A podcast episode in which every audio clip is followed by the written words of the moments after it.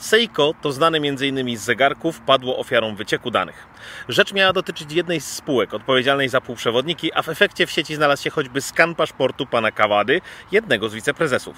Teraz ujawniono nieco więcej szczegółów, potwierdzając przy okazji, że był to atak ransomware. Przeprowadziła go grupa Black Cat, która pozyskała dane, w tym wrażliwe dane osobowe, tak klientów, jak i kontrahentów, pracowników oraz kandydatów na nich, w ilości około 60 tysięcy rekordów.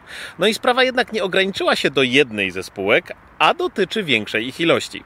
Czarne koty twierdzą ponadto, że w ich ręce wpadły nie tylko dane osobowe, ale też poufne dane firmy, wyniki badań, schematy nadchodzących zegarków oraz plany ich premier. W efekcie Seiko wprowadziło w swoich spółkach EDR-a oraz uwierzytelnianie wieloetapowe. Witamy w XXI wieku. No a całe dochodzenie chwilę potrwało, bo już z końcem wakacji dotarła do nas łamiąca wiadomość, że